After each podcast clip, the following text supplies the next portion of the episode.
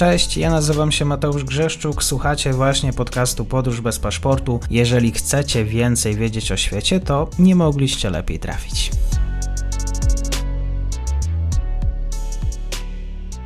Partnerem odcinka jest Oanda, T M S Brokers, dom maklerski obecny na rynku już od ponad dwudziestu lat. W opisie odcinka znajdziecie link do aplikacji, w której możecie otworzyć konto maklerskie i grać na giełdzie, a wcześniej potrenować na koncie demonstracyjnym. Jeżeli otworzycie konto za pośrednictwem tego linku, dostaniecie na start książkę o tematyce inwestycyjnej. Zapraszam, Mateusz.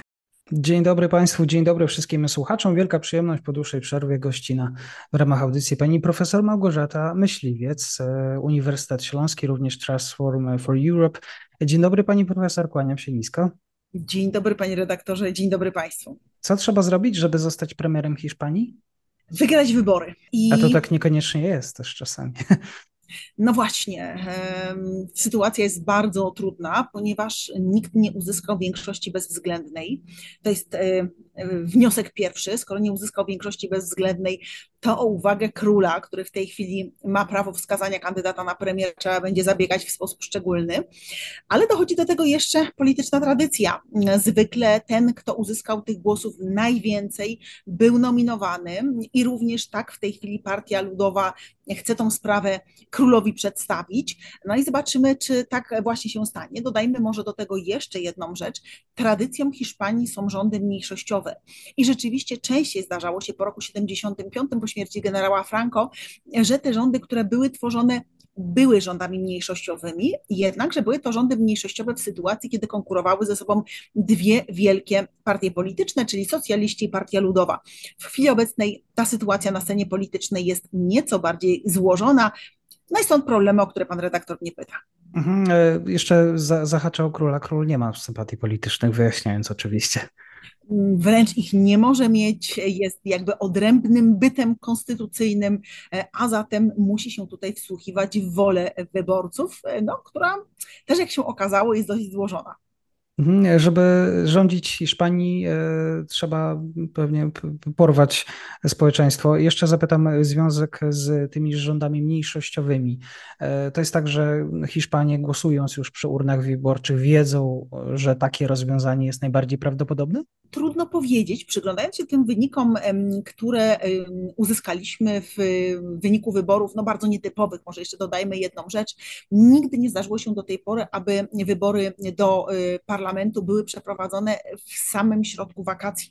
dwudziestego trzeciego lipca to jest rzeczywiście data bardzo niezwykła, te wybory zwykle odbywały się albo na wiosnę, albo późną jesienią, w związku z tym w momencie, kiedy wszyscy są skoncentrowani na pracy, są w domach, są na miejscu, nie ma tej dużej mobilności. A w tym roku rzeczywiście wybory przeprowadzono nietypowo i tutaj zwróciłabym uwagę na jeszcze jedną rzecz w kontekście w Polsce zbliżających się wyborów. Jeżeli u nas frekwencja przekroczy pięćdziesiąt procent, to jest zachwyt, że tak dobrze ma się nasza demokracja. W Hiszpanii ta frekwencja wyniosła ponad siedemdziesiąt procent i tak niektórzy zwracają uwagę, że ona nie jest za wysoka. Po kryzysie dwa tysiące ósmego roku hiszpańska scena polityczna dość mocno nam się rozdrobniła i nie mam tutaj na myśli tylko i wyłącznie partii regionalnych. Pojawiły się nowe partie, najpierw Ciudadanos i partia Unidas Podemos. Później przeewoluowało to i obecnie wśród tych partii dodatkowych, tak na prawicy i na lewicy, mamy partię VOX i mamy ugrupowanie, koalicję, w zasadzie Sumar. No ale patrząc na ostateczne rezultaty wyborcze, wyraźnie widzimy, że Hiszpanie chyba pomaleńku zaczynają wracać do tej tradycji dwóch dużych partii. Jeżeli weźmiemy pod uwagę, że Partia Ludowa, która te wybory jednak wygrała, uzyskała najlepszy wynik, uzyskała największą liczbę mandatów, uzyskała aż o czterdzieści osiem mandatów więcej niż w wyborach w dwa tysiące dziewiętnastym roku. To jest bardzo wyraźny sygnał, że wyborcy hiszpańscy wracają do tej tradycji bipolarnego podziału sceny politycznej i zwrócę uwagę może na jeszcze jedną rzecz. Oczywiście dosyć dobre rezultaty, mniej więcej na zbliżonym poziomie do roku dwa tysiące dziewiętnastego, uzyskały tradycyjnie partie katalońskie i baskijskie i tutaj nie widzimy jakiejś ogromnej zmiany, ale zazwyczaj tych partii mniejszych, reprezentujących też inne regiony, było dość dużo. W roku dwa tysiące dziewiętnastym takich mandatów mieliśmy aż dziewiętnaście, więc na trzysta pięćdziesiąt mandatów w Izbie Niższej hiszpańskich Cortesów to było całkiem sporo. W chwili obecnej takich mandatów mamy zaledwie trzy. co oznacza, że rzeczywiście hiszpańskie społeczeństwo najprawdopodobniej głosując w tych wyborach opowiadało się albo za główną partią prawicy, albo lewicy. Czyli dwa tysiące dziewiętnasty rok, Hiszpania wtedy była po wyborach, koniec systemu dwupartyjnego, teraz wracamy do tego systemu. Jak podejmować decyzje? Jak sprawować władzę w, w, w takim systemie jak, jak właśnie ten też hiszpański? Jaka atmosfera w tym parlamencie? Domyślam się, że jest gorąco. To może rozpocznijmy od tego, jak wygląda sam mechanizm, żeby wytłumaczyć słuchaczom, jak wygląda tryb powoływania rządu w Hiszpanii. My oczywiście jesteśmy przyzwyczajeni do naszego trybu, który zresztą jest wzorowany na rozwiązaniu niemieckim. Mamy trzy podejścia, tak? W Hiszpanii wygląda to zupełnie inaczej. W Hiszpanii od momentu ukonstytuowania się kongresów, czyli pierwszego posiedzenia Izby Niższej Parlamentu, król ma dwa miesiące czasu na podjęcie prób, powo- próby bądź prób powołania rządu. Po przeprowadzaniu konsultacji politycznych spotyka się tradycyjnie z wszystkimi przedstawicielami, nawet jeżeli ugrupowanie ma tylko jednego deputowanego, on również jest do Pałacu Królewskiego zapraszany i jego zdanie jest wysłuchiwane. Monarcha ma obowiązek podjąć przynajmniej jedną próbę wskazania kandydata na premiera. Zwyczajowo jest to lider partii, która uzyskała najlepszy wynik, czyli patrząc zupełnie technicznie, powinien to być rzeczywiście Albert Nunes Feijóo, czyli lider partii ludowej, nowy lider, dodajmy, który rzeczywiście zastąpił poprzedniego lidera Casado, który no, nie spełniał tych funkcji i, i na pewno charyzmą nie mógł przyczynić się do zwycięstwa swojej formacji. No i rozpoczyna się procedura parlamentarna. Jeżeli zostanie zgłoszony kandydat na premiera, przedstawia potencjalny swój rząd. No tutaj, jeżeli chodzi o już takie trochę wtajemniczenie, jakby to mogło wyglądać, rzeczywiście Partia Ludowa musiałaby wejść w koalicję z ultraprawicową partią voks, która dysponuje trzydziestoma trzema mandatami. To by im w sumie dawało sto siedemdziesiąt. Żeby rząd został powołany i uzyskał większość bezwzględną głosów, potrzeba ich sto siedemdziesiąt sześć. No i sytuacja na dzień dzisiejszy wygląda tak, że zgodziły się jeszcze dwie partie regionalne, czyli Koalicja Kanaryjska i Unia Ludu Nawary, czyli ugrupowanie z północy, wesprzeć lidera hiszpańskiej prawicy. To dawałoby w sumie sto siedemdziesiąt dwa mandaty, zabrakłoby czterech. Trwają negocjacje z katalońskim ugrupowaniem Junts. I jeżeli to ugrupowanie nie pojawiłoby się podczas głosowania, taki, taka sytuacja jest brana pod uwagę jako e, takie, no powiedziałabym, zakamuflowane udzielenie wsparcia. Nie popieramy was szczególnie, ale dajemy wam pewien kredyt zaufania, te głosy są liczone no niejako za. W związku z tym, gdyby Junts zdecydowało się nie pojawić na głosowaniu, jest szansa, że hiszpański rząd prawicowy w takiej konfiguracji zostanie powołany. I to jest jakby scenariusz pierwszy, który jest bardzo realny, wydaje mi się najbardziej realny z tych, które mamy do wyboru. Drugi scenariusz jest taki, no mamy partię socjalistyczną. Partia socjalistyczna obecnego pe- premiera Pedro Sáncheza uzyskała tylko dwa mandaty więcej niż w dwa tysiące dziewiętnastym roku. Miała ich sto dwadzieścia, uzyskała sto dwadzieścia dwa. I musiałaby wejść po pierwsze w koalicję z koalicją Sumar. To jest ugrupowanie, które zostało stworzone przez formację z lewej strony hiszpańskiej sceny politycznej. Tutaj mamy przede wszystkim dość wyrazistą postać polityczki Yolandy Díaz, wywodzącej się z hiszpańskiej partii komunistycznej. Mamy sporo działaczy partii Podemos, choć oczywiście ci najbardziej znani liderzy nie uwidocznili się może w tej koalicji w sposób szczególny, plus oczywiście inne ugrupowania lewicowe. Ale niestety ta koalicja Pedro Sáncheza i Yolandy Díaz dałaby im zaledwie sto pięćdziesiąt trzy mandaty, czyli znacznie poniżej stu siedemdziesięciu sześciu, które są wymagane. I w związku z tym, aby premier Sánchez realnie stworzył y, rząd, y, no wiemy już, że Koalicja Kanaryjska odpada i Unia Ludu Nawary odpada, to w skład rządu musiałyby wejść wszystkie pozostałe ugrupowania regionalne, co nigdy w, his- w historii Hiszpanii się nie zdarzyło, łącznie z ugrupowaniem, które nazywa się Bildu, no i jest obciążane y, tą tradycją y, terroryzmu baskijskiego. Wracając teraz do samej procedury.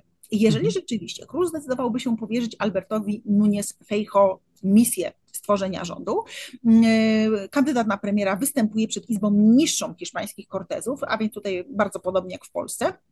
wygłasza expose i jest przeprowadzane głosowanie.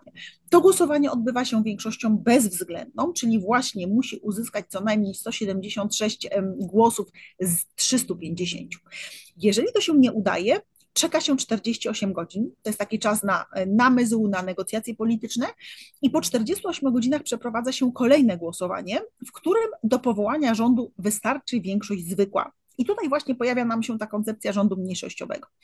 Jeżeli uda się, no to oczywiście król powierza misję rządzenia państwa premierowi rządu mniejszościowego, co do tej pory w Hiszpanii wielokrotnie się sprawdzało. Zaraz jeszcze wytłumaczę dlaczego. Natomiast jeżeli by się nie powiodło, no to król może jeszcze próbować. Jak już powiedziałam, od zebrania się Kongresu Deputowanych ma dwa miesiące na to i może tych prób podejmować tyle, ile uzna za stosowne. Ale z drugiej strony, no jeżeli zobaczy, tak, że jest to, mówiąc po śląsku, daremny futer, czyli sytuacja, w której nie ma dobrego wyjścia, może zdecydować o tym, że rozwiązuje parlament, rozwiązuje kortezy i zarządza nowe wybory. A może jeszcze odpowiedzmy na pytanie, dlaczego te rządy mniejszościowe w Hiszpanii w ogóle mogą funkcjonować? No właśnie tak. W Polsce wiemy, że rządy mniejszościowe to jest sytuacja zwykle awaryjna, jakiś kryzys polityczny i u nas by to nie miało szans. W Hiszpanii jest tak dlatego, że premier dysponuje przepisami artykułu sto piętnastego Konstytucji, który mówi o tym, że w każdej chwili premier może po konsultacji ze swoim rządem zażądać od monarchy rozwiązania jednej, drugiej bądź obydwu izb parlamentu i zarządzania wyborów. W związku z tym, jeżeli któraś z izb parlamentu nie chce współpracować z premierem mniejszości, czyli załóżmy zgłasza on projekt ustawy, ona zostaje przez parlament odrzucona i to powtarza się kilkukrotnie, premier widzi, że nie ma możliwości rządzenia, może wystąpić do króla o zarządzenie nowych wyborów. No i teraz partie polityczne muszą przekalkulować, czy rzeczywiście opłaca im się jednak pójść na współpracę z mniejszościowym premierem, czy wystartować w nowych wyborach, które jak wiemy są niezwykle kosztowną imprezą. Zastanawiające jeszcze, jak w tym wszystkim jest ten hiszpański temperament i też oczekiwania właściwie wyborców do władz, myśląc o tej właśnie hiszpańskiej stabilności i hiszpańskiej legislacji. Z pewnością ma to swoje uzasadnienie kulturowe, natomiast pamiętajmy o tym, że poza czynnikami związanymi z temperamentem chyba jednak dużo ważniejsze są wskaźniki ekonomiczne.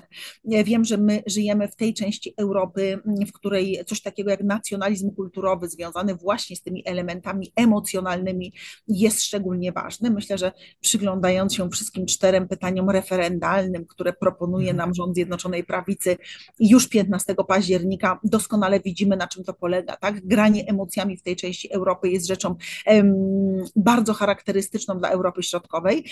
Skąd to się wzięło? No oczywiście stąd, że w wieku dziewiętnastym nie posiadaliśmy państwowości, przetrwanie narodowości, bądź ich tworzenie w dwudziestym wieku było możliwe właśnie dzięki tym czynnikom kulturowym, stąd emocje w Europie Środkowej chyba odgrywają nawet trochę większą rolę niż w przypadku realiów Europy Zachodniej, nawet tak temperamentnych, jak przypadek Hiszpanii.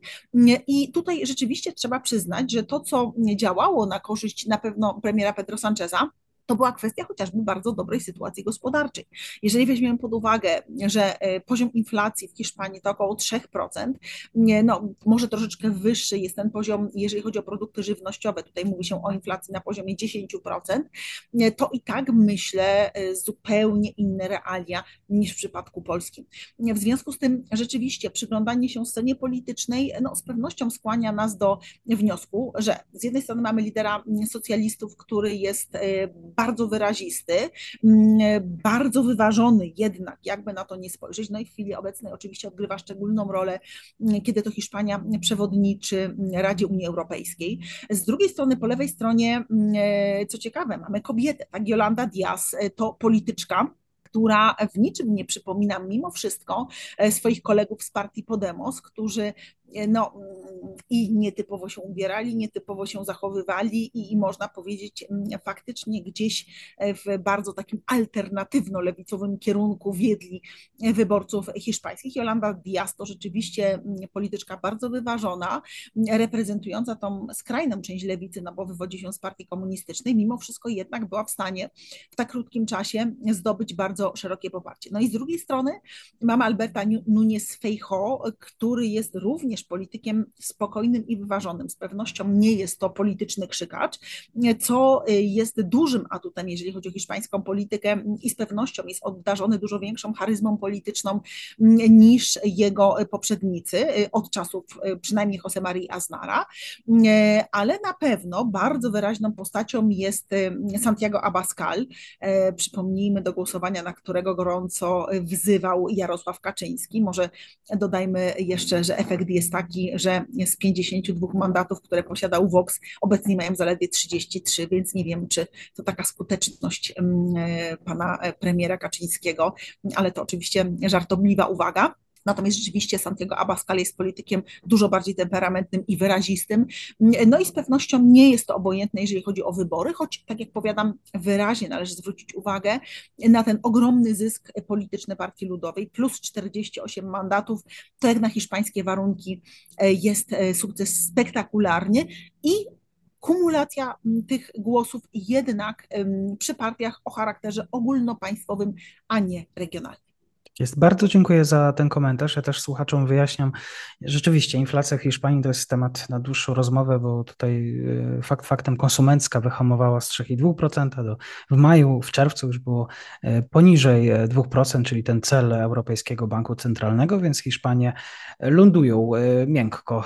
Pani profesor Małgorzata Myśliwiec, bardzo dziękuję za dzisiejsze spotkanie. Dziękuję bardzo. I to już koniec na dzisiaj. Zapraszam na profil podcastu Podróż bez paszportu na Facebooku, Instagramie i Twitterze. Zachęcam też do wsparcia mojej pracy na serwisie Patronite oraz Buy Coffee. Do usłyszenia.